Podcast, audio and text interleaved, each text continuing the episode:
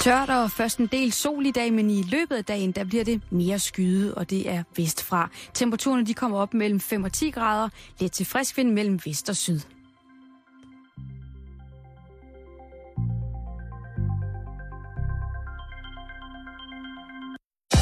Du lytter til Radio 24-7. Danmarks Nyheds- og Debatradio. Hør os live eller on demand på radio247.dk. Velkommen i Bæltestedet med Jan Elhøj og Simon Jul.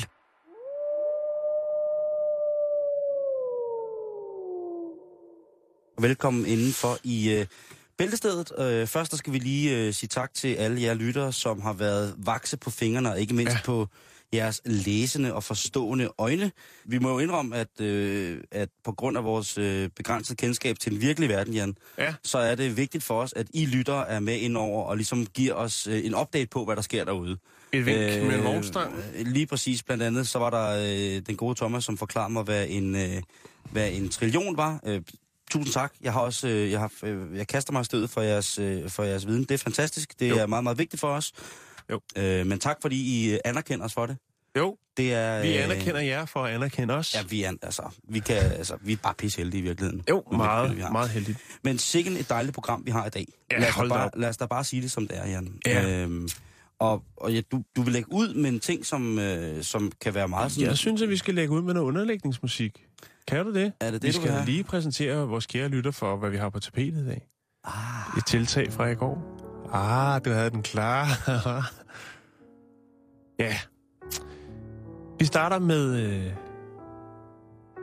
et firma. Et engelsk firma, som efterlyser nogen, som måske kunne være interesseret i et job. Et nyt jobtiltag, som de har i deres firma. mm-hmm. Øh, et ønskejob for mange går ud fra. Hvis man ikke er bange for vand. Okay. Så skal vi snakke om, øh, snakke om katteudstillinger. Ja, vi skal snakke om uh, Federation Internationale de Feline, øh, den Åh, internationale feline. sammenslutning af, af katte. Mm, Oui, oui, oui. Øh, jeg er gravet ned i, øh, i, i fænomenet katteudstillinger. Det Ja. er øh, noget, som for mig er meget specielt, og det kan I høre om øh, lige om lidt, øh, hvorfor det er præcis det er det. Og øh, så skal vi snakke ost. Verdens ældste ost er blevet fundet, 3.800 år gammel, og så kan man altså, øh, så kan gruppeost, grotteost, potkæse, de kan altså godt humpe hjem af, fordi her kommer der altså en ost på både træben og krykker med respirator, og... Øh, Det er, det er aldrig, aldrig, aldrig, ja, aldrig, det er aldrig. åh, sindssygt, mand. Det er for sindssygt ost, den er. Ja, så vil jeg bare lige sige det på et tidspunkt i programmet. Så i ganske al almindelighed skal vi snakke om folk, der tror, de er Gud. Øh, altså skaberen. Øh, i- det øje med jordens hersker. Det, Ja, det, det, det kan, godt, det kan godt være, at det lyder, øh, lyder ret vildt. Og jeg kan love jer for, at det er heller ikke småting, at folk de har, har gjort for ligesom at statuere, at de er øh, skaberen, øh, ham eller hende selv. Skal vi ikke bare komme i gang? Jo, velkommen Piano Man. til bæltestedet. Nej, og så ringer han ud lige der. Ja, men han sidder jo og spiller. Ja, tak, tak, skal- Paul. Ja, tak, Paul. Du er ja. fandme, du er Ja. ja. fandme en dejlig dreng. Tak, Ja. fordi du gider komme og sidde og spille underlægningsmusik. Øh, men et drømmejob, Jan, hvad kunne det være? Jo, det er et engelsk firma, øhm, som øh, hedder Bath Store. Og de Ah. gør sig rigtig, rigtig meget i Bath. Ej, det starter godt i dag. Ja, men Nå, det er, men, men, øh, øh, det, jeg kommer bare til at tænke på Will Ferrell, og så, det, er, noget- det er en helt andet. De Men, har lavet et jobopslag, okay, og øh, der er allerede 50 ansøgere, der har øh, sendt deres ansøgning, og det, som jobbet går ud på, det er simpelthen at blive badekartester hos dem. Det hedder Bathtub Executive Officer, bedre Executive. kendt som BEO. BEO. Det er Okay. simpelthen den titel, man kan okay. man besidder, hvis man får det her job. Og det, man skal gøre, det er simpelthen, at man skal stille sit hjem til rådighed, og så en gang imellem, så får man installeret et nyt badeværelse. Et nyt bad. Og så skal man teste det i hoved og øv, Ja, og øh, lave en fyldesgørende rapport. Hvad kan der forbedres? Hvordan hænger det hele sammen på badeværelset? Det er jo egentlig et fritidsjob, kan man jo godt sige. Årslønnen, den er på mega 6.000 pund. 60.000 kroner. Ja. For at lige at krydse lidt ned og, og grifle lidt, øh, mens man sidder der med skum til kinderne. Der står ikke noget om, om de skal have nogen øh, tester her i Danmark. Nej, det gør der ikke. Om det er internationalt øh, det, Jeg tror, man, man skyder den over over hele kampen og siger, når vi har det her produkt, og det er testet, så er det fint nok, at det er testet i England. Øh, og så er det ligesom det. Men det, jeg synes, det, det er et meget interessant øh, tiltag, at man ligesom vælger at sige, prøv, så bliver du specialist for det, og så skal der testes badekar. Og der har jeg faktisk en sjov historie, som en hollænder, jeg kender, fortalte mig. Ja. Om en engelsk fyr, som er... Altså, jeg, jeg gad ikke lige at surfe efter den, fordi nu fortæller den bare, som jeg har fået den fortalt, og så er det sgu fint, og så siger ja. folk, hold da op, det er da godt nok også noget at drømmejob. Ja. Det handler om en engelsk fyr, som var så vild med vandrutsjebaner. Han begyndte så at øh, filme, når han tog vandrutsjebaner. Han rejste når han tog på ferie, så skulle han helst et sted hen, hvor der var en fed vandrutsjebane. Mm. Så lagde han de her film, som han filmede med GoPro på, øh, på YouTube. Og så skrev han lige lidt om, hvad det var for en, og hvordan øh, du i friktioner og bla bla bla derudaf. Mm. En rigtig vandrutsjebane-nørd. Ja. På et tidspunkt, så er der en hotelkæde, som får nys om denne her unge mand, som øh, hopper i speedos og øh, rutscher ned, øh, altså 30, 40, 50 gange, skubber alle de små børn, skrid, skrid, og så bare, Wii! og filmer sig selv, selfie og hele lortet. Øhm, de får nys om den her entusiastiske mand, ja. og så kontakter de ham og spørger, om han kunne tænke sig at arbejde for dem. Det kunne han godt. Han er studerende, han kan godt bruge lidt lompenge, og ja. øh, han bliver simpelthen ansat til at teste vandrutsjebaner rundt omkring i verden, når der åbner nye hoteller. What så er fuck? han the man. Det, prøv, det er drømmen. Nu snakker du drømmejob. Det var sjovt. Janne, nu snakker du kraft og, og jeg ved godt, man kan smide alle mulige links op og sådan noget, men nu vil jeg bare lige fortælle den, som jeg har fået den fortalt, og jeg ved, den er god nok, og der findes også historier om på nettet, men nu var det bare de der med badekarne. Jeg kan se en tendens, og øh, der findes også en, en hjemmeside, der hedder Getty Perfect Job, mm. hvor at den her slags, hvad skal man kalde det, alternative jobs, Øh, der, det kunne man også godt have brugt i 80'erne, hvor der jo blandt andet var det her med, at man kunne sidde derhjemme og tjene penge ved at samle kuglepinde. Altså lave sådan noget fængselsarbejde, ikke? Ja. Det klassiske. Ikke at jeg kender ja. noget til det, men jeg kan huske det der med forældre, der sad om aftenen, mens de så øh, Super Bingo eller eller andet, så sad de og øh, samlede kuglepinde. Super Bingo? Ja, eller hvad det nu hedder, ikke? Ja, men det er også fint. Det... Ja. Nå, men øh, ja, der er nye tiltag på jobmarkedet. Man kan, ja. Man er sin egen lykkesmed. Åh, oh, det er der, vi runder den af. Shambhala. Et smykke for Remy. øh... ja, undskyld. Det er fint. Øh, nu skal vi til det, Jan. fordi at øh, der er jo nogle ting i livet. Oh, Misha, Misha. Ja, der er nogle ting i, i livet, som øh, man må sande, at det må... Det kommer man aldrig i nærheden af. Det kan være på grund af mange ting. Det kan være økonomiske årsager, det kan være helbredsmæssige årsager. En af de ting, som jeg aldrig kommer i nærheden af, men som jeg ynder at følge med i, men ikke kan deltage i på grund af helbredsmæssige årsager, det er jo kattekonkurrencer. Dyrekonkurrencer generelt. Mishakat. Den lille Mishakat. Åh, oh, vi skal snakke om Mishakat. Der er en lille Mishakat. Og jeg tager udgangspunkt i, at der her i weekenden i Strøbyhallen er øh, en stor Mishakat-udstilling. Oj. Og det er øh, øh, med, med 250-300 forskellige katte i alle raser. Mish på mish på mish på mish. Det er mish på mish på mish. Og det er øh, fra den 8. til den 9. marts i Strøb, øh, Strøbyhallen. Øhm, på udstillingen, der er åben for publikum begge dage fra 10 til 17, oh, det var godt. medvirker, hold nu fast, internationale musikkartedommere. Og der vil også blive budt på top catwalk show begge dage. Oh, catwalk? Jamen, de leger med alt, hvad der kan leges med Strøbyhallen. Ja. Så har jeg jo altid tænkt på, fordi jeg har ikke øh, som sådan øh, gået ind i, i dommerreglementet omkring øh, musikkartekonkurrencer. Nej. Men det er altså øh, det er kæmpestort, Jan. Ja. Men øh, jeg har været inde på, øh, på den øh, hvad hedder det, hjemmeside, som hedder Felis Danica. Og det er altså fællesorganisationen for Jysk Racekatteklub, Dansk Racekatteklub, Racekatten og Katteklubben. Hold da op. Ja. Det var og, da... Og der er, der er good shit at finde, hvis du er tosset med Mishikat, ligesom jeg er, men ikke kan tåle dem. Det er lidt for mig som, øh, som sådan en form for, for engle. At jeg kan røre dem i et vist stykke tid, og så, så bliver det simpelthen for meget for mig. Så får mm. jeg det dårligt. Øhm, men her i, på, på Mishikat-klubben, der, øh, der kan man altså finde øh, reglementer. Og jeg vidste jo ikke, at der i den grad var så mange forskellige katteraser. Altså, der er virkelig... Øh, nu, nu skriver de her på, på hvad hedder det, Strøbehandlens konkurrenceside, at der er mellem 250 og 350 øh, rasekatte. Men, men for lige at, at sætte dig ind i, Jan, hvor hardcore det her kattemiljø er. øh, hvor, hvor hardcore konkurrencen er. Det er jo svært at forestille sig, når det er. Men hør nu her, når jeg siger det her. Jo. Fordi på Fælles Danica, der finder jeg jo øh, øh, certificeringen øh, i forhold til udstillingsklasser i konkurrencekartet. Mm-hmm. Og øh, klasserne, der er mange klasser. Øh, der er klasserne 1-19.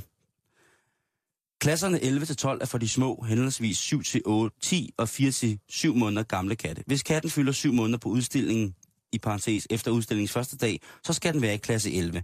Klasse 19 er for kuld. Der skal være mindst tre killinger, og de skal være i alderen 4-6 måneder. Alle kuldene konkurrerer om at blive bedste kuld i de fire kategorier.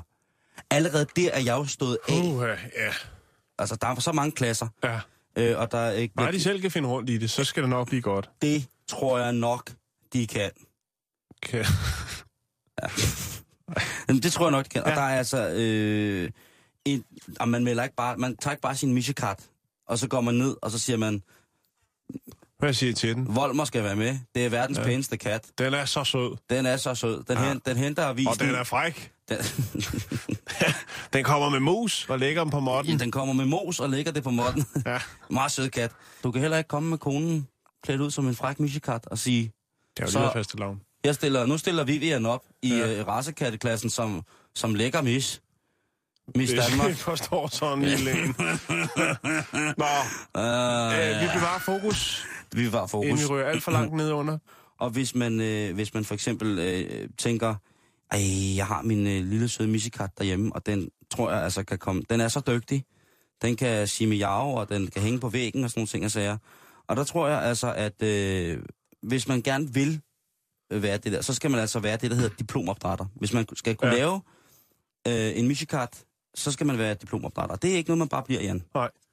Hold da op. Jamen, øh, så, mm, så er den weekend vist booket. Ja, ikke? Jo, det skal da Fra lige 10 love. til 17 i Strøbehallen, missekat show. Det er syv timer. Det er 14 timer af det hele, hvis man vælger at få det hele med.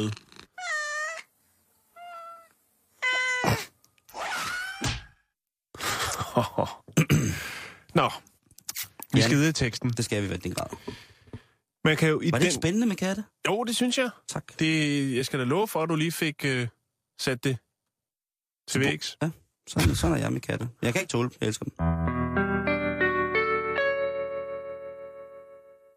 Der er øh, gået inflation, om man så må sige, eller det, jeg ved ikke, om det er inflation, men der er, er, er gået mode i at øh, finde gamle mejeriprodukter i arkeologien, eller mode og mode. Nu bliver der i hvert fald, øh, jeg synes, der er inden for det sidste stykke tid, i, i mange øh, arkeologiske tidsskrifter, som man kan finde på nettet, er blevet publiceret øh, nogle artikler omkring, hvordan at øh, folks øh, forhold til mejeriprodukter har været i meget, meget, meget gammel tid. Mm. Og i øh, Taklamakan-ørkenen i Kina, Jan, der har de nu fundet øh, et rigtig, rigtig, rigtig stykke gammel snack. Og det er ja. Åbenbart øh, fordi, at øh, klimaet i øh, Taklamakan-ørkenen gør, at, øh, at det mumificerer alle former for organiske ting på. Okay. en rigtig, rigtig, rigtig fin måde. Og der er altså blevet fundet 3.000 år, øh, 3.800 år gamle mumier, og ved siden af de her mumier, der var der begravet en snack, og det har man selvfølgelig lavet nogle prøver på, og det viser sig, at Men- det øh, er, er gammel ost. Men hvis det ikke med det samme, det var ost. Der lå bare noget, og det kunne være Ja, det var trods alt Hvad som helst. 3.800 år, 800 år gammel, ja. Det, og det kunne have været øh, mange forskellige ting. en det god kunne, ost tager den tid, en god ost skal have, eller hvad det er, Lige præcis. Ja. 3.800 år. øh, hvad hedder det? Øh, den her artikel, som jeg finder, den stammer fra, fra den 18. februar i det, der hedder Journal of Archaeologi- Archaeological Science. Og forskerne, de har altså øh, gået i dybden med det her. Øh, Mhm. mm-hmm. Og jeg ved ikke, om det er en, det, har, det fremgår ikke artiklen, om det er en speciel gruppe, der forsker omkring kun omkring ost og mejeriprodukter i, i, i gamle tid. Men det her, øh, de her ost, der er det altså øh, en, en, hvad hedder det, en, ikke en ost, som vi kender den i dag. I dag, der tilsætter vi jo nogle enzymer øh, i form af osteløbe, som gør, at Ja. osten bliver fast. Øh, Det har man ikke gjort dengang. det har man ikke gjort dengang. Øh, man har til gengæld kunne måske finde ud af, at osten har kunne størkne op og blive fast, fordi man opbevarede øh, den friske ost i, hvad hedder det, øh, i, i komaver, eller i andre former for maver. Ja. Ja. Og det er jo den her mavekultur, som, øh, som også bliver brugt i selvfølgelig en destilleret og rengjort stand, til netop at lave osten fastere. Så den er måske blevet fastere på grund af deres, den naturlige, øh, deres naturlige, hvad kan man sige, taske, ostetasken. Mm. Øhm, og så bliver jeg jo helt vild i varmen, når jeg læser, at øh, ost øh, er kommet derfra. Så tænker du, Jan, og det ved jeg, der er mange lyttere, der gør. de tænker, men hvordan fanden har de så lavet ost, hvis de ikke har haft osteløbe? Ja. De der enzymer, hvad fanden er det for noget? Hvorfor? Det kan man ikke. Jo, det kan man godt. Lactobacillus øh, Bacillus? Saccharomyces Ja. En gærart. Øh, lactobacillus, det er jo, altså lacto er jo øh, laktose, mælkesukker, mm-hmm. altså, bac- altså noget, som vi kender fra i dag øh, i virkeligheden. Og det her, øh, de her øh, syrninger, der er kommet til, og det, kan komme, og det kunne være kommet i form af bearbejdningen som noget, som måske ikke skulle have været i, men på grund af mindre rengjorte ting, eller et meget mere afslappet forhold til, til osten. Øh, man skal jo ikke være i tvivl om... smiley. Ja, man skal jo ikke være i tvivl om, at jeg synes, at den bedste ost i verden, der findes, øh, det er typen af råmælk. Altså, øh, ostetyper af homogeniseret mælk, ja ja, fair deal, det er godt nok, øh, og der er mange øh, gode og øh, helt sikkert klasseprodukter. Mm. Men råmælksost, altså den ubehandlede ost, øh, ubehandlede mælksost, det er den store motherfucker fucking ost. Undskyld mig mit franske. Jeg beklager, men jeg bliver nødt til at slå et slag for, at der skal spises mere råmælksost, og Øh, det er en snak, jeg skal have med Fødevareminister Dan Jørgensen på et tidspunkt. Det bliver simpelthen synd. Nå, men denne, denne her... Øh, kan Du tager det til højeste niveau. Ja, jeg brænder, jeg ja. brænder nu. Jeg står i lys, for står i lys nu. Ja, jeg brænder her inden for osten. Øh, men det viser så, at de her øh, former for almindelige mælkebakterier, de har gjort, at man har kunnet få det, der svarer til kefir, altså en A38. Ja. Øhm, et syrnet mælkeprodukt, som så øh, har kunne størkne op eller smide sin væske, fordi det måske blev båret i ting, eller sat i krukker, som ikke var helt tætte. Og så er osten faldet, og så har man fået den her frisk ost-type, Ja. øh, som er så populær på Jeg mange... blevet udsat meget for kefir i 80'erne. Ja, hvem gjorde ikke det? Altså A38, Den der svamp der. Kefir-svampen. Hvad er det for en? Det, er jeg Ja, men, nej, det, det skal vi ikke rydde op i. Jeg kan, det jeg kan se på det. Jeg kan se Ja, på det. Nu det bliver kan jeg presset. At det er, stop det, det skal vi ikke. Stop, stop, stop. Okay, undskyld. Men du skal bare vide, Jan, at uh, kefiren, den, øh, den blev brugt øh, op til 600 år før vores tidsregning, er der blevet produceret øh, forholdsvis øh, avancerede former for ost i forhold til vores tidsregning. Øh, den faste ostetype, som man anslår har været blevet lavet på mere eller mindre øh, heldige eller uheldige måder dengang, den kunne øh, ifølge øh, arkeologerne godt have mindet lidt om den, den, øh, den hårde cheddarost, som vi jo i dag kommer oven på nakkers. Ja, ja. Øhm, Så Marco Cheese. så, øh, så hvad hedder det? I dag, kære lytter, der, der bringer jeg på, at øh, videnskabsmændene, som forsker i ost, øh, arkeologerne, først og fremmest Ostearkeolog. ostarkeologerne, tak til jer. I er øh, et folkefærd, som der burde være flere. I burde helt sikkert også være højere lønnet. Øh, de smider nu på bordet, at øh, der er, har været øh, kefir, mejeriprodukter, lignende produkter, øh, allerede i den tidlige bronzealder. Det, jeg vil godt anerkende dig for lige at bringe ost på banen i så øh, raffineret og gammel stand. Det var meget interessant. Jeg forstår det.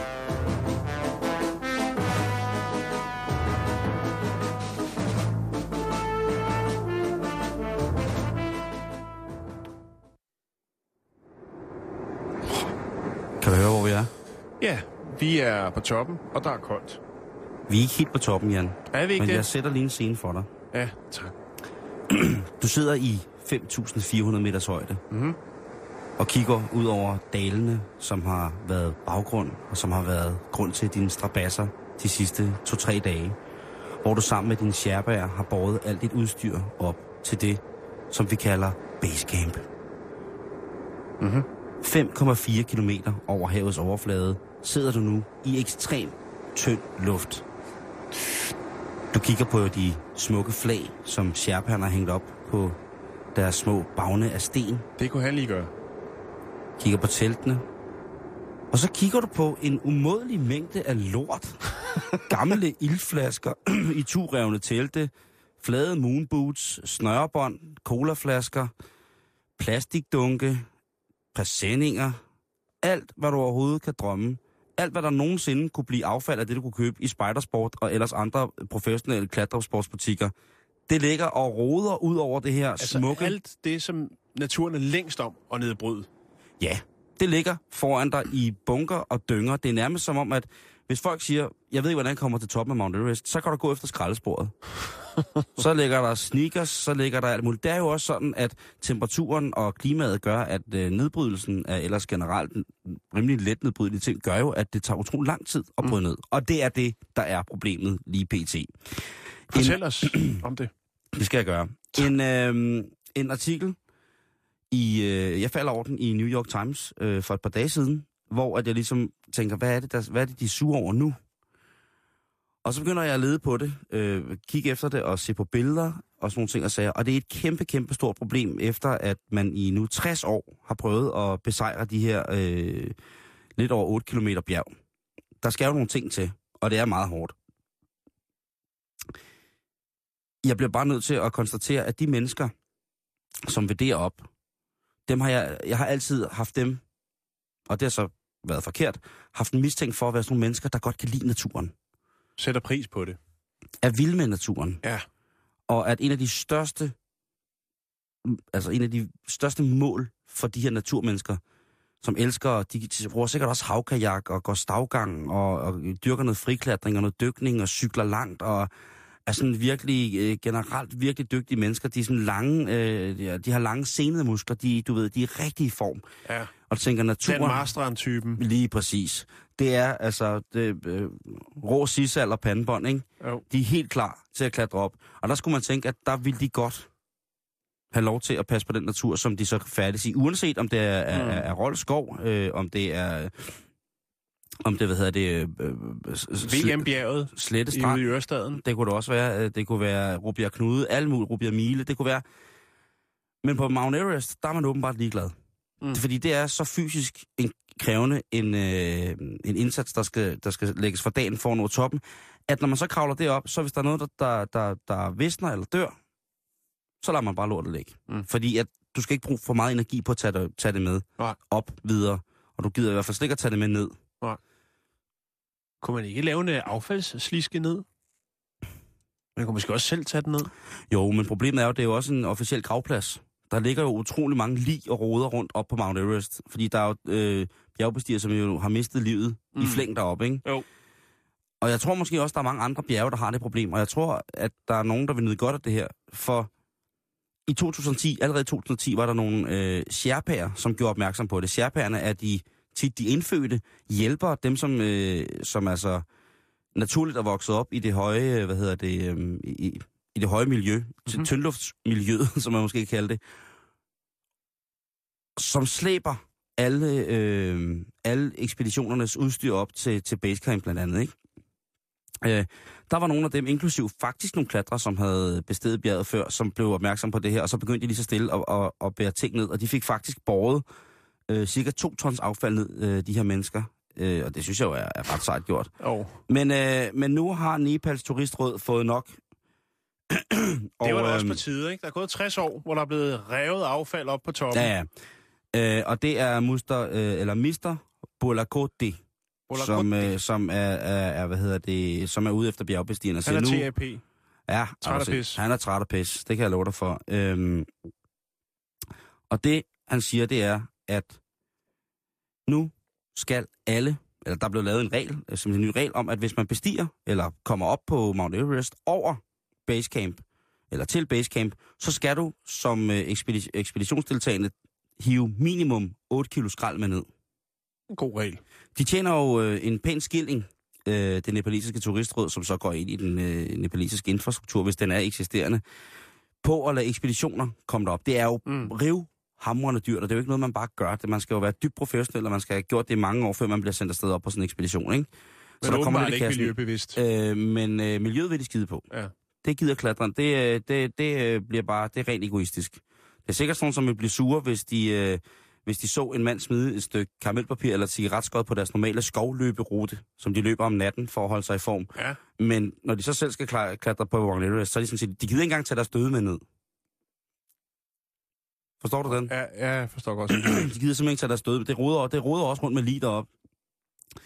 Øhm, men nu er bjergbestigerne blevet informeret om det, og øh, hvad hedder det, Mr. Burlakoti, han siger, at det her, det kommer, der kommer ikke til at være nogen smalle steder med det her. Der, man kan ikke øh, bare hyre en sherpa, og så på den måde bede vedkommende at tage sine 8 kilo skrald med ned. Du skal have din 8 kilo skrald med ned. Ja. Slut, brud, færdig arbejde. Og det synes jeg faktisk er fair. Det synes jeg også. Det må jeg sige. Jo, bestemt. Øh, hvad hedder det? Men det viser jo så også bare, at bjergbestiger, de er bare nogle dumme turister, der lukrerer på et af verdens fattigste lande. Den vinkel kan jeg faktisk meget godt lide på det. Der Ja. må være noget i den. Beviset ligger jo på toppen, kan man sige. hvis man har været i Nepal, så ved man, det er ikke fordi, at de flasher. Det, Nej. er- det er jo et land, som i, i mange år har været presset på mange mod, mod, mod, mulige måder, altså politisk Bestemt. og sådan ting og sager. Så det er jo klart, at hvis der skal nogen ned og, og have et person, nogle, nogle rige vesterlændinge eller nogle rige andre, der skal ned og have et personligt mål opfyldt, så er det jo klart, at så bliver man nødt til at gøre det.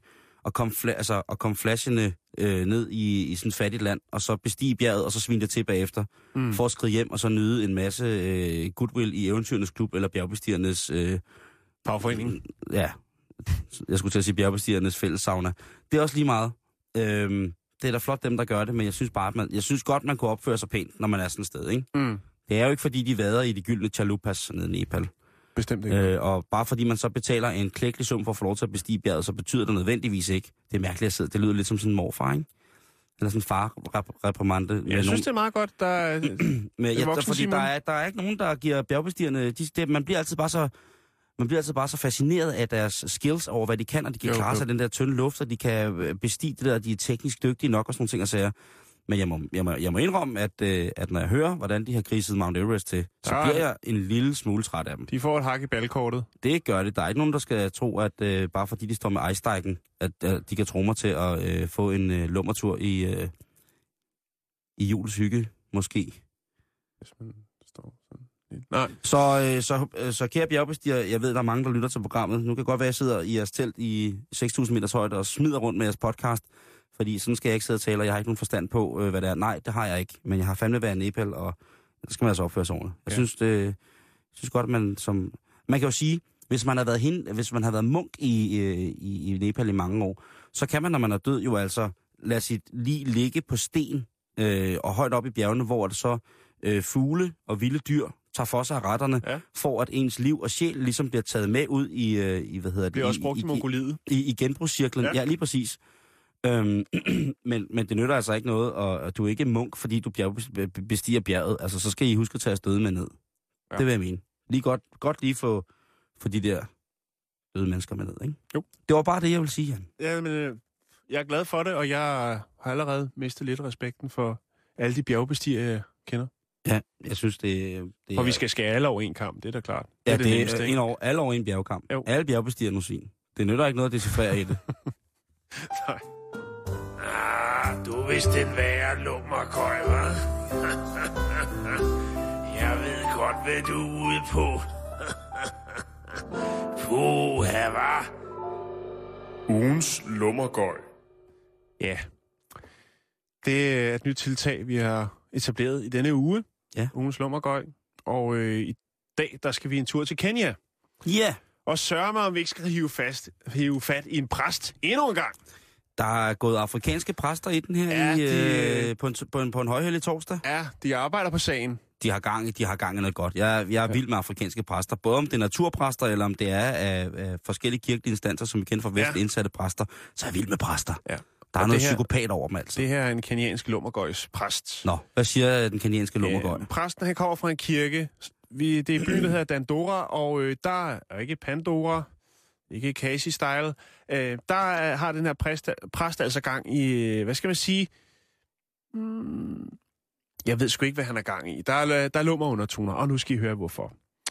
Fordi at alle, alle kvindelige medlemmer af kirken øh, kan komme gratis i kirken øh, og komme tættere på Gud, hvis de lader deres BH og deres trusser ligge derhjemme, før de møder op i kirken. Han siger, at, eller påskuddet er i hvert fald, at undertøj er ugudeligt, og så er altså, der, er der er faktisk øh, på øh, kirkens, hvad skal man kalde det, ledermøde, er det blevet ved lov vedtaget, at øh, man forbyder brugen af undertøj. Præsten, eller pastoren, han hedder Njo. Nijo. Nijo? Han har. Nijo. Nijo. Nijohi hedder han faktisk. Nijohi. Ja, Nijohi. Nijo. Nijohi. Mit kenyanske er ikke så skarpt. Det Nej, er mange år siden, jeg har været ja, der. jamen, jeg er også virkelig rysten. Øh, Ja. Men Nijohi, han siger altså, prøv, prøv at høre, piger. I skal være velkommen i kirken. Det skal ikke koste jer noget. Det er lidt som på diskotekerne, ikke? Kvinderne kommer gratis ind, for så er man sikker for, at mændene de betaler for at komme ind. Yes. Det er Damhuskronen om igen. Det er den kenyanske udgave af Damhuskronen. øh, og øh, ja, jeg ved godt, det var måske en lidt mærkeligt. Ah, men det er også med lummer, det der. Ja, men det er det. Øhm, og det virker åbenbart til, at øh, de kenyanske kvinder, som øh, har deres ugenlige gang i den her kirke, er med. Han påpeger dog, at hvis man også tager sine døtre med, så skal man altså også lige tjekke, om de nu har husket at tage de her ugudelige ting af. For ellers så bliver man ikke lukket ind i kirken. Det er øh, tæt på at være noget af det mest nulrede, jeg har hørt lang tid. Ja. Det er, hvis, altså, så er man, øh, så nulrer man, mens man taler med folk, ikke? Ja. Øh, argumentet er blandt andet, at øh, folk har brug for at være fri i krop og sjæl, for at kunne modtage Christis, øh, Kristus. Helt rigtigt. Og det, og det, og Jeg skal hvad- til at sige Kristi læme. Men hvad så, så, så mænd er også, skal også, må heller gå øh, bære en trus? Det melder historien ikke noget om. Og det... Ah. Det er det der øh, det gode gamle diskotektræk, ikke? Øh, så skal det nok lokke mændene i kirken til en lille skuler eller to, ikke? Fordi mm. mænd er jo nogle svin, det ved alle jo. Ja, ja. Og øh, så Det er jeg ligesom tror, det, bjergbestigerne. Alle over en kamp. Ja, Mænd ja, er ja. nogle grise. øh, og så, så det virker sikkert, og jeg er sikker på, at øh, efter de ligesom også har fået noget presseomtale det her, så er jeg da ret sikker på, at der er flere mænd, der vil ønske at have deres kirkegang i den her kirke. Ja, det er god reklame. Ja. Der har han skudt, den, ham, øh, skudt Ja. ja. papegøjen ham der, Nunjoko, eller hvad han hedder. Så øh, herrens propel, Redemption, de, øh, det er der, det skal ske, hvis øh, man ønsker at være kirke, kirkegænger i fri Kirken. af krop og sjæl. Ah, du er vist den værre lummerkøj, hva'? Jeg ved godt, hvad du er ude på. Puha, hva'? Ugens lummergøj. Vi skal en uh, tur til, uh, til Aarhus, hvor der har uh, udspillet sig en, en, en lidt mærkelig fadese. Og jeg har tjekket dato om april snart osv. osv. Uh, det drejer sig om uh, det store hæderkronede firma ISS. Ja. Verdens største rengøringsfirma. Ja, worldwide. Worldwide Internationals. Yes.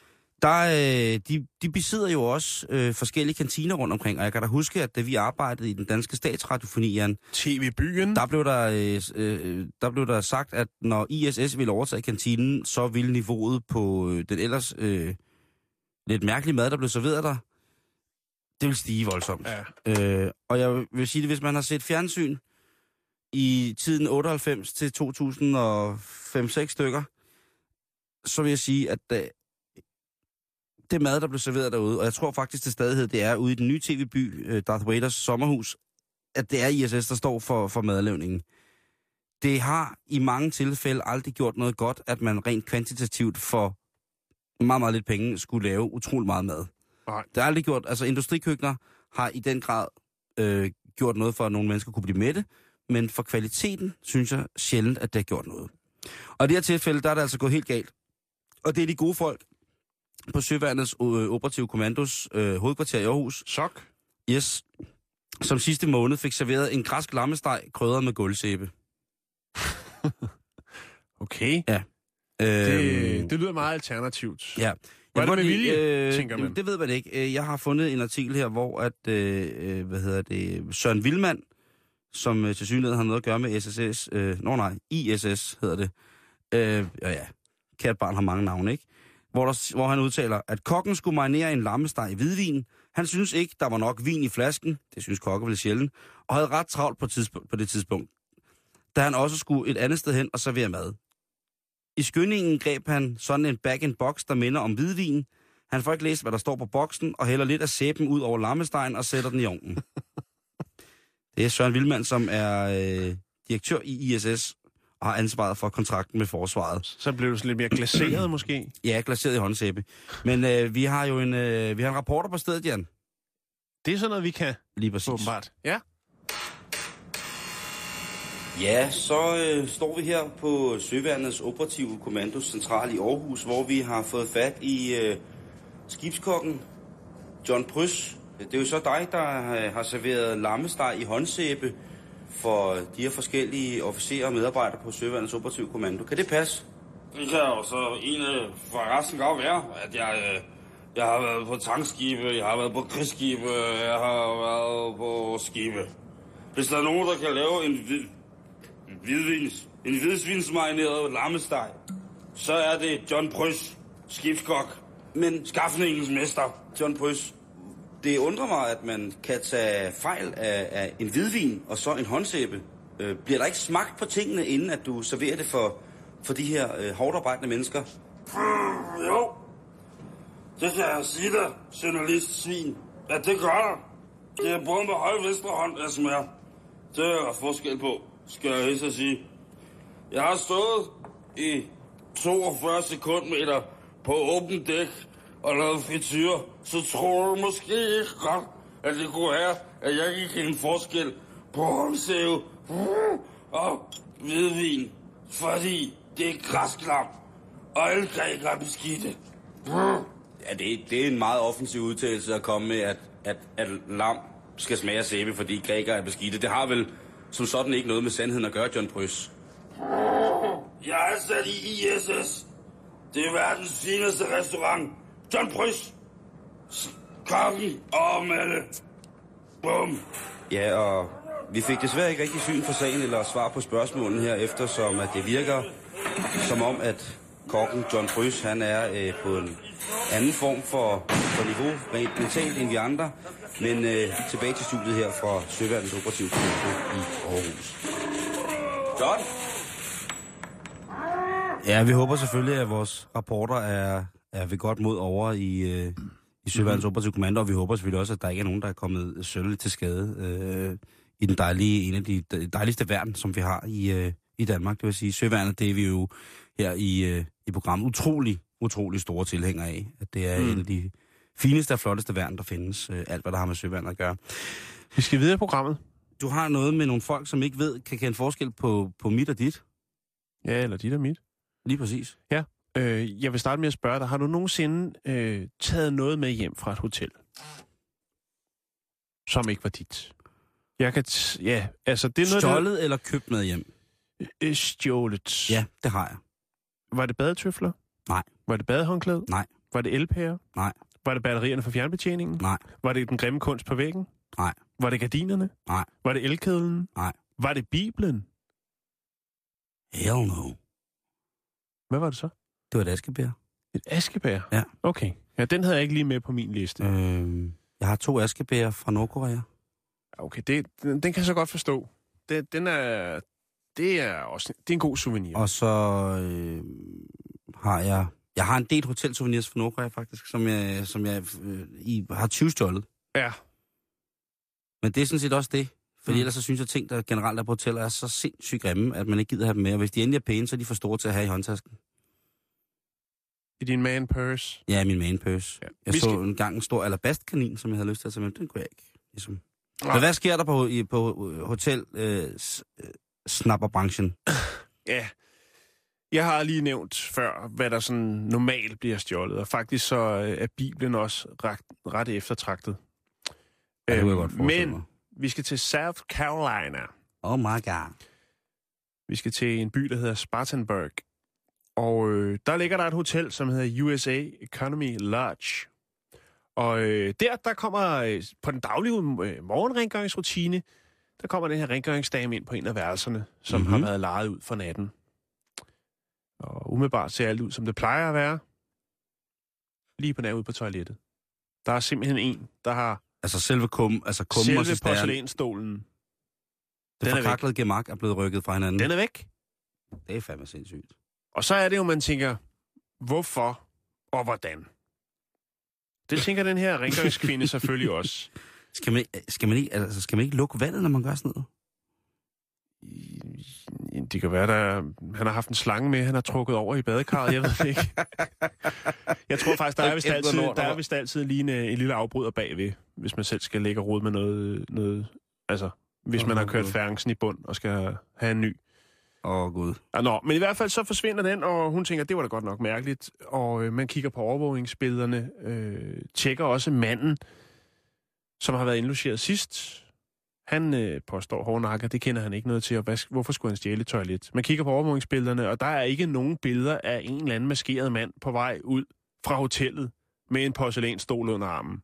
Men der er en mand med en kæmpe stor hat, der sniger sig langs væggen. Ja, meget, meget fin.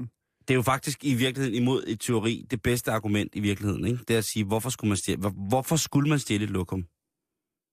Ja. Så er man altså bogstaveligt forstand på røven. Ej. Nej, men Jo, ja. det mener jeg. Jo, jo. Men, men, men det der er mysteriet, det er, man har selvfølgelig øh, lavet en politisag på det. Det er jo klart. Ja. Det er jo tyveri. Jo, jo, jo, jo. Men man er også, man er også øh, forbavset over, hvad der er en søren, det har kunne lade sig gøre. For der er ikke nogen billeder af nogen mand med en sjov hat på vej ud igennem for en. Ja, men øh, tak for opholdet. Ja. Jeg bukker mig lige, når jeg skal ud igennem skydedøren. Øh, men det undrer mig bare, og så tænkte jeg, hvad er det normalt, der bliver stjålet? Og det er jo som regel fra badeværelset, at der bliver stjålet ting, og det er sæbe, håndklæder osv. osv. Har, er der også, har jeg læst en del om også. Og batterierne for fjernbetjening, det er sgu, det er sgu også lidt dumt, ikke? Men altså, hvis... Og nu lægger jeg lige et billede op, som man lige kan se, øh, fordi det var faktisk breaking news på Fox Carolina. Øh, At der bliver en to- toilettyv at, på... Ja, der er en øh, toilettyv på spil. Jeg lægger lige et billede op på vores Facebook, og så øh, må man jo endelig ligesom sig på banen, hvis man ser øh, en mand med et toilet under armen, og der ikke står VVS på skjorten. Hey du, jeg kunne ikke være mere ligeglad.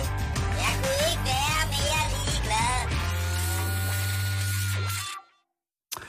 Og øh, i dag, der er, som sagt, der er slå op i politikken i dag, øh, der tænker jeg, nu er de begyndt at lave overskrifter til mig, eller artikler til mig, som jeg kan bruge til, at jeg kunne ikke være mere ligeglad.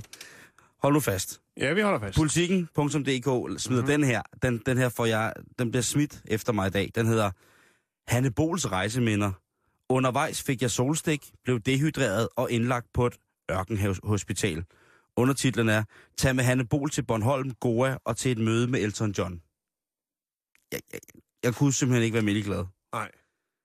Hun er lektor på det rytmiske Kon- konservatorium i København. Øh, Hanne Bol lektor. Øh, hvad hedder det? Sidder hun derude og roder. Ja, Øh, jeg kunne ikke være mere ligeglad. Ekstrabladet, live tv, øh, øh, ekstrabladet.dk, live tv, Fetterlein på vej til frisøren. De har til synligheden lavet, øh, lavet et kamera følge Frederik Fetterlein i 24 timer. ja, det hedder paparazzi. Det er... Hvor kæft, det godt. Nej, det er ikke bare, det er noget, som han har indvildet i, og så kan man følge Frederik Fetterlein i 24 timer, og ja, her der kunne man, blev der så brugt spalteplads på, at man kunne følge ham til frisøren. bt.dk, tredobbelt Melodi Grand Prix vinder afslører, sådan laver du et vinderhit. Jamen, jeg kunne ikke være mere ligeglad. Jyske Vestkysten, de skriver en kæmpe artikel under rejser og kultur. Vagn og skolen i Bushen. Okay. Vagn Christensen fra Esbjerg, der ejer Matswani Safari Lodge i Sydafrika, er altid velset gæst på Tsugu Primary School, som han støtter økonomisk. Så der ser man altså en, øh, en hvid mand stå mellem alle de små, dejlige afrikanske unger øh, og se utrolig gusten ud. Men jeg kunne ikke være lige meget øh, mere ligeglad. Altså, jeg skal ikke ud på Vagns skole i bushen, selvom det lyder som en rigtig, rigtig, rigtig sjov idé. Hey du, jeg kunne ikke være mere ligeglad. Jeg kunne ikke være mere ligeglad. Du har ikke så mange af dem, Jan. Du har faktisk ikke nogen af dem. Hvad for nogen? Tatoveringer. Nej, det har jeg ikke. Men vi skal snakke lidt om Jeg vil det. godt skille mig lidt ud fra mængden. Det gør du også. Så jeg har brugt 400.000 på at få fjernet alle de tribal-tatoveringer, som jeg fik lavet op igennem 90'erne. I så ellers godt ud. Den der flammende, den der flammende hugorm, der kastede med økser, det var, øh, kæft, det var godt, mand. Jeg Nå. synes, det var fandme. Paljerpanden der på halsen, det var Ja. ja. fantastisk. Og Nå, mig men du- du- der på skulderen. Hvad siger du? Nå. Det der knivsæt i øh, 48 dele, du havde fra... Fra Rødvad? Ja, fra Rødvad. Kraften var også i orden. På hele ryggen, ikke? Eller den helt klassiske, du ved, vranglerbaglommen, du havde tatoveret på røvballen med en stålkammer opad. Det var også, øh, er du gal. Og så en god flaske rødvin. Ja, det er godt. Nå, men det er godt, du er, du, du er helt ren. Du er det smukkeste lader, jeg kender. Ja, tak skal du have. Nå, vi skal snakke tatoveringer. Vi skal en tur til USA. Det er åbenbart der, folk de rykker igennem på forskellige nye, spændende tiltag. Ja, åbenbart. Det handler om uh, Eric Rico Ortiz, som er 24 år. Og Mm. øh, han lider af det, som hedder ara, Arachnofobi. arachnofobi. Arachnofobi. Arachnofobi, ja. Udover at det var et, et mesterværk, meget, meget overset mesterværk rent filmisk, så er det også øh, frygten, den sygelige angst for æderkopper, Lige præcis. som kravler. Og øh, Eric, han tænker, hvad skal jeg gøre ved det? Jeg er træt af det. Han øh, arbejder, øh, deltidsarbejder som landskabsarkitekt i øh, Deltona i Florida. Og Mhm. øh, der støder man altså på en del æderkopper på sådan en deltidsarbejdsdag. Det, det kunne du godt bilde mig ind. Det bliver han lidt irriteret af, fordi han løber jo rundt som en stukken gris, og altså... Han er ikke så ramt af akrofobien, så han laver den her... Og så besvimer han, når han ser ned ad kop. Der står beskrevet, at han løber skrigende rundt. Ja, så skal han jo bare have en knytter og lægge i sig seng, ikke? Jo, jo, jo. Men han det- Nu skal du bare høre, for det, det bliver vildt, det her. Okay. Det synes jeg i hvert fald, det gør. Men i hvert fald, så tænker han, hvordan kommer jeg af med den her angst for æderkopper? Og øh, det, han vælger at gøre, det er simpelthen at få tatoveret en stor æderkop på sin højre kind. Så er man jo idiot. Det mener hans venner på Facebook i hvert fald også, han er. øh, ja, Så er, man, så er man jo helt væk fra dørtelefonen. Så er kablet jo revet ud mellem DVD-afspiller og fjernsyn, ikke? For fulde gardiner, og man sidder stadig og råber, råber af fjernbetjeningen. Ja, og, og det er jo, nu, nu begynder det så at blive lidt vildt, fordi man tænker, åh herregud, denne smukke unge, 24-årige, helt saftspændte landskabsdeltidsarkitekt. Hvad er det dog, han har gjort ved sig selv? Ja, hvad? Uha. Ja, Hvad er det dog? Ja, men det er faktisk sådan, som der måske ikke er så meget øh, landskabsarkitekt over ham, som han egentlig godt vil fremstå. Er han også en phony? han bruger det måske som en argument for at have fået den her øh, tatovering, at han har meget med æderkopper at gøre. Jeg Men han, synes, titlen deltidslandskabsarkitekt synes jeg er fantastisk, men arachnofob er jo også noget, man altid kan krydre sit liv med, hvis det er, man synes, man virker en lille smule uinteressant. jo, jo, jo, bestemt. Men øh, man kan sige, sidst han ligesom var, i, var i vælten, det var, øh, da han var, ja, han røg ind over stationen. Han er blevet sigtet for forskellige øh, lovovertrædelser. Det er måske nok mere det, der er hans erhverv. Blandt andet øh, for at køre uden kørekort, anklaget for indbrud, øh, for at stjæle biler og øh, besiddelse af flere forskellige stoftyper osv. Så, så han er ikke øh, Guds bedste barn, hvis jeg må sige det sådan. Er han så også lige lækker lidt og råder med lidt, lidt gardneriarbejde, og deraf øh, når frem til, at øh, hans møde med æderkopper skal der arbejdes lidt på, i stedet for at arbejde lidt med alt det andet. Ja. Kom videre med det. Jo, jo. Jamen, så vælger han altså at få lavet den her æderkop, og så sidder man og tænker, ja, ja, ja, det er fint nok, og sikke en historie. Men ved du hvad, kære lytter, og også dig, Simon Jul. Tak skal du have, Jan Elhøj. Erik Rico Ortiz, han har selvfølgelig en Facebook-side. Erik Schon hedder hans efternavn. Ah, det var tynd. Nå, men nu skal du høre, der har han simpelthen lagt et billede ud af sig selv og øh, hans fine æderkop, som fylder hele kinden. Jamen, det er jo idiot. Og hvis man kigger på ham der, så ligner han sgu egentlig heller ikke specielt meget en deltidslandskabsarkitekt. Men jeg synes, og nu vil jeg lægge et link op til Erik Rico Otis Facebook-side og billede, hvor han ligesom flasher sin tatovering. Hvis man sidder derhjemme og råder med for meget fritid, så synes jeg, man skal scrolle ned og se hans venners kommentarer til ja, deres mening om ligesom... Jeg glæder mig til at se det. Man kan jo, der er jo nogen, der kan tatovere en æderkop på dig, så det ser ud som om, der faktisk sidder en æderkop på dig, ikke? Ja, jo, jo, jo. Men det er jo noget, noget, noget Altså, hvis den- han har fået lavet sådan en... Øh, Den ligner fint nok, og der er lavet lidt skygger, og det er fint nok. Men folk, de sviner ham til, og en spørger, ah, sig, den første kommentar, det er, ah, for, sig, den er fake, den er fake. Og så øh, hver gang, at der er nogen, der ligesom siger til, til Erik her, hvad fanden har du gang i? Øh, så siger han bare, luk røven. Det, det, her, det er sådan, jeg ruller nu. øhm, siger, siger han det? ja, Nå, røven, det er sådan, jeg ruller nu. Ja. Efter at have fået lavet et kæmpe stort kryb der i face. Han svarer også til en anden en. You're gay, don't judge me. Han, altså, han er sur. Han er sur, fordi folk er sur på ham og tænker, du har ødelagt dit liv og din fremtid, du får aldrig noget job. Nej, men det kører også meget godt du... som deltids landskabs. Han trækker gay-kortet også i forsvar. Ja, ja, han, øh, han kører over en, en bred palet Så- af skældsord. øh, Det er fedt, at han også siger, når, folk, når han ikke selv kan se, at det er en lille smule ballret at få øh, en kæmpe æderkop midt i masken. At han så begynder at blive sur på folk over, at øh, øh, ej, det er, det er, ej, du er gay. Det, det er vildt. ja, det er, vildt. dumt. Men nu har jeg altså lagt, Åh. øh, lagt øh, hans Facebook-profil op, og det billede, som han ligesom flasher, hvor han viser det.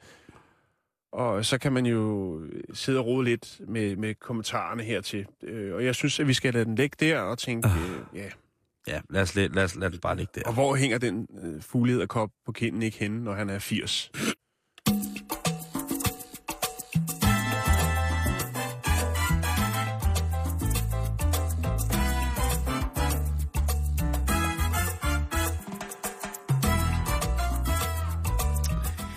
Vi øh, gør jo alt, hvad vi kan for her i Bæltestedet at redde dit liv, kære lytter. Og øh, ja, det er... Øh, Sådan er vi. Ja, men det Altså, nu har jeg jo Det er lige det, der skal til. for eksempel forklaret, at det er øh, noget, noget, noget værre noget at, at tatovere æderkopper i ansigtet, plus at du skal lade være med at spise lam marineret i håndsæbe. Det går ikke. Nej. Men Jan, Ja, samvirke. Det er jo helt tydeligt, at samvirke er ved at, at skulle ramme et yngre segment. nå. Ja, det er helt tydeligt. Det er jo, det er jo friskere, der er jo, øh, altså, der er jo folk som Anders Lund Madsen og øh, Ellen Hillingsø på forsiden.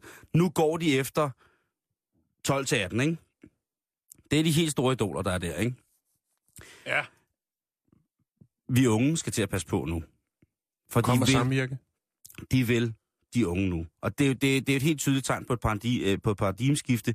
En af de ting, der er det, det er artiklen, der hedder, for meget kanel er giftigt. Der står verden nok lige stille. Jo, tak. Så er vi juletid. Jamen, Der skal ja, men ikke bare juletid. Ikke bare juletid, Jan. Det er øh, Samvirke, der skriver en himmelråbende øh, hvad hedder det, public service artikel om, Ja. at på grund af stoffet øh, kumarin, som er det meget parfumerede eteriske element, der giver den klassiske kanelsmag, Mm-hmm. Øhm, så, øh, hvad hedder det, så bliver man nødt til at begrænse indtaget af kanel, fordi at kumarin rent faktisk i større mængder er giftigt. Det er skadeligt for leveren, muligvis også på nyrerne, muligvis. Det er jo altid godt lige at smide en ekstra ind, hvis det er, man ikke er helt sikker, ikke? Det kunne også, de kunne også bare smitte, det, det, øh, det er ikke godt for huden eller sådan noget. Men Sundhedsstyrelsen er nu kompan i det her komplot mod kanelen, og anbefaler, at man ikke får for meget kanel i det hele taget. Ja. Altså ifølge Sundhedsstyrelsen, så ved jeg snart ikke, hvad man må spise. Men kanel, det er i hvert fald ikke en af dem. Jeg, jeg tænker lige, skulle man måske op til næste, altså når vi nærmer os jul igen, skulle man så eventuelt, når man går op med grød til nissen, lige lægge et lille samvirke og slå op på den side, der fortæller, at kanel er livsfarligt? Det kommer an på, hvor stor næsen er. Øh, Hvis vi kigger i analerne, så er næsen jo altså en gevækst, øh, der ikke øh, er meget større end 30 cm uden hue på. Huen, den fordobler så, hvad hedder det, højden, kan man sige. Men ellers, kanel er ikke noget, man skal lege for meget med, Jan. Nej. Øh, og jeg vil godt sige, at en voksen person på 70 kilo, øh, Ja.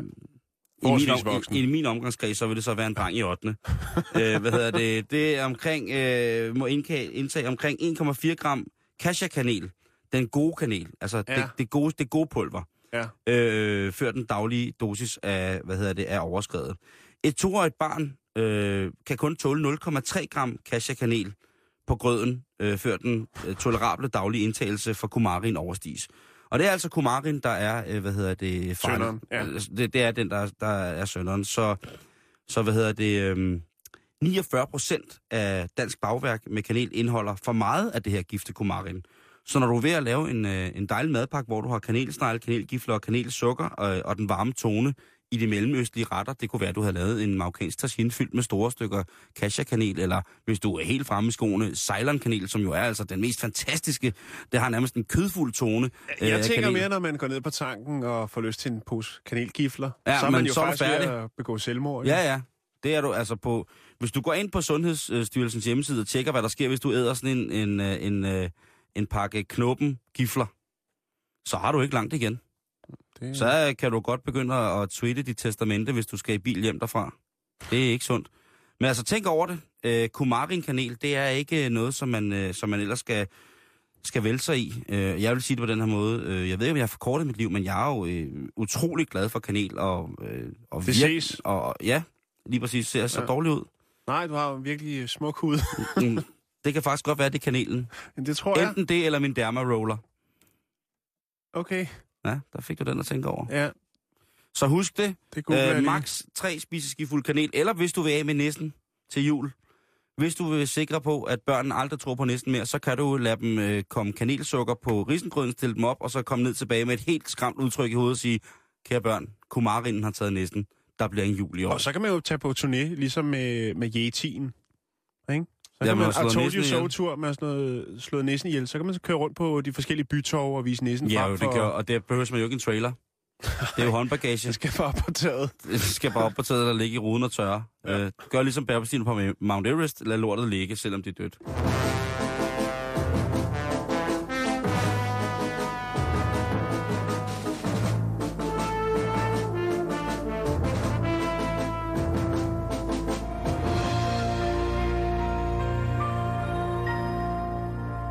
Så fint. Så runder vi af for i dag. Det gør vi i hvert fald. Ja. Det var enden på det hele, og øh, fortsat god eftermiddag.